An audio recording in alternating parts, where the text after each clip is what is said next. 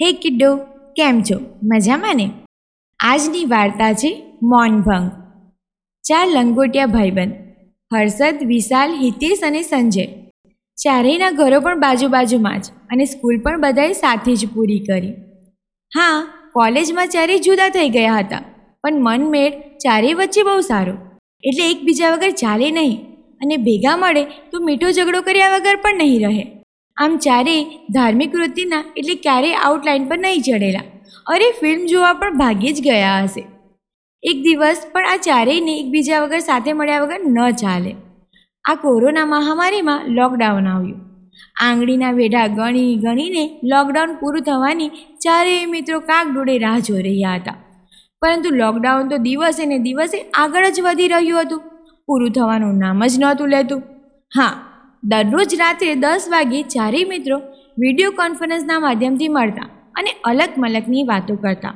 શરૂઆતમાં કોરોનાના ટોપિક પર જ વાતચીત ચાલતી પરંતુ જેમ જેમ દિવસો વીતતા ગયા, તેમ તેમ કોરોના કે લોકડાઉનના ટોપિક સાઈડ પર સરકી ગયો.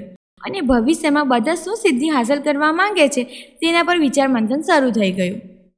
ઘણા દિવસો અને મહિનાઓ બાદ લોકડાઉનનો અંત આવ્યો. જે જગ્યાએ આ ચારે રહેતા હતા, તે વિસ્તારને સરકારશ્રીએ ગ્રીન ઝોન જાહેર કર્યું. છતાં સાવચેતીના ભાગરૂપે માસ્ક અને સેનેટાઇઝરનો ઉપયોગ અચૂક જ થઈ રહ્યો હતો.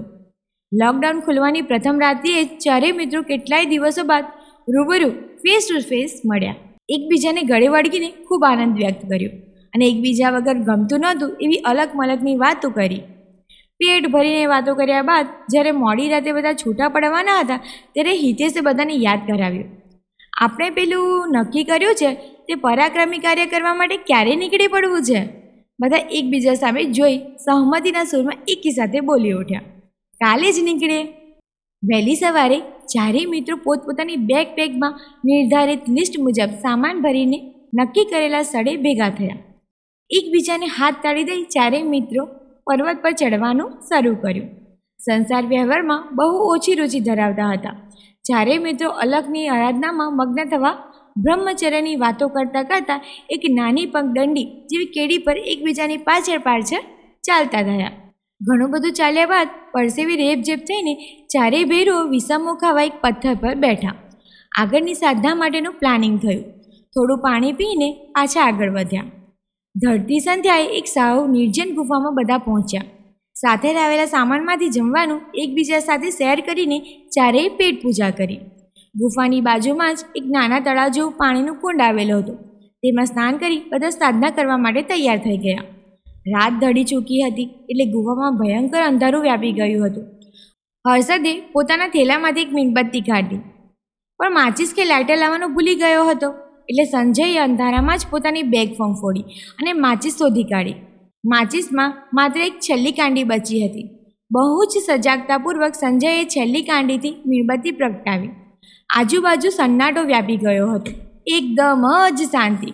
કોઈ વાહનો કે કોઈ પશુ પક્ષીઓનો અવાજ પણ આ ગુફા સુધી નહોતો પહોંચતો.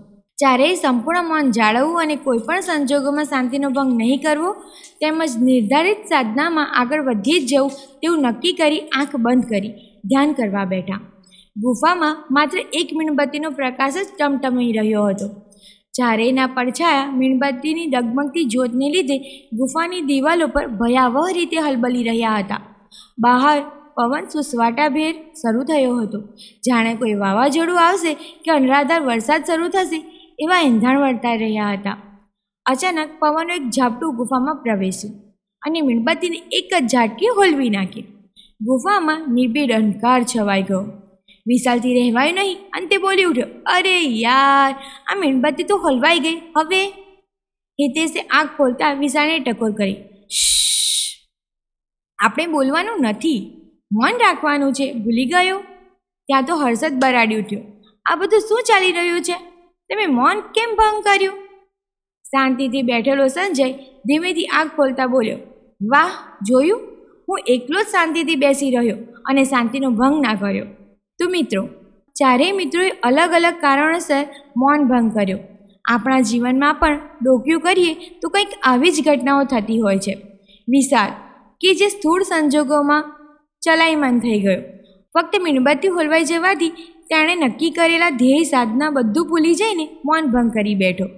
આપણે પણ ઘણી વખત જીવનમાં નક્કી કરેલો ધ્યેય આવી સ્થૂળ અને છુલ્લક બાબતોમાં જ ભૂલી જઈએ છીએ. હિતેશનું મૌન ભંગ એ કારણે થયું કે તેનું ચિત્ત સાધનામાં કે પ્રભુ ભક્તિમાં લીન ન હતું, પરંતુ બીજા લોકો શું કરે છે તેની પડી હતી. પરિણામે વિશાલના બોલવાથી તરત જ તે પણ બોલી ઉઠ્યો અને પોતાની જાતને રોકી ન શક્યો. જેમ આપણે પણ પોતાના કાર્ય કરતાં બીજા લોકો શું કરે છે તેનું વધારે ધ્યાન રાખતા હોઈએ છીએ ખરું ને? હર્ષદે પેલા બંને ઉપર ક્રોધ કરી બધી સાધના પર પાણી ફેરવી દીધું. મૌન ભંગ નહીં કરવાનું કહેવા માટે પણ પેલા બંને ઉપર બરાડી ઉઠ્યો. જેમ શાંતિ રાખવાની સૂચના મોટે મોટેથી ઘાટા પાડીને અપાતી હોય છે. અને ચોથો મિત્ર સંજય, કે જે શાંતિથી ધ્યાન ધરી રહ્યો હતો, તે ગર્વની ગારવતામાં મત હતો. અને તે પણ છેલ્લે મૌન ભંગ કરી માનના લાડુ ખાવા લાગ્યો. સંજય ધારત તો મૌન રહી શકે. બીજા ત્રણેય મૌન ભંગ કરીને શું ચર્ચા કરી રહ્યા છે, તેના પર ધ્યાન આપ્યા વગર પોતે સાધના ચાલુ રાખી શકત. પણ ના, એવું કરે તો પોતે સાધના સરસ કરી રહ્યો છે, તે બીજાને ખબર કેવી રીતે પડે? જીવન વ્યવહારમાં પણ આવું જ કંઈક થઈ રહ્યું છે. પોતે જે કંઈ ક્રિયા કરી રહ્યો છે, તે બીજાને ખબર ના પડે તો શું કામનું? પોતાને કોઈ ઇનામ ન મળે. કેટલાય લોકોનું તો લક્ષ્ય જે હોય છે કે હું કંઈક સારું કામ કરું અને લોકો ધ્યાન જ ના આપે, તો એ કામ કરવાનો મતલબ શું? એક બહુ જ સાચી વાત કોઈએ કરી છે. બોલવું તે જ્ઞાનનું પ્રદર્શન છે અને સાંભળવું એ ડાપણનું પ્રદર્શન છે. ગુજરાતીમાં પણ કહેવત છે અધૂરો ગળો છલકાય ઘણો. કેમ મજા આવીને મિત્રો? So stay tuned good bye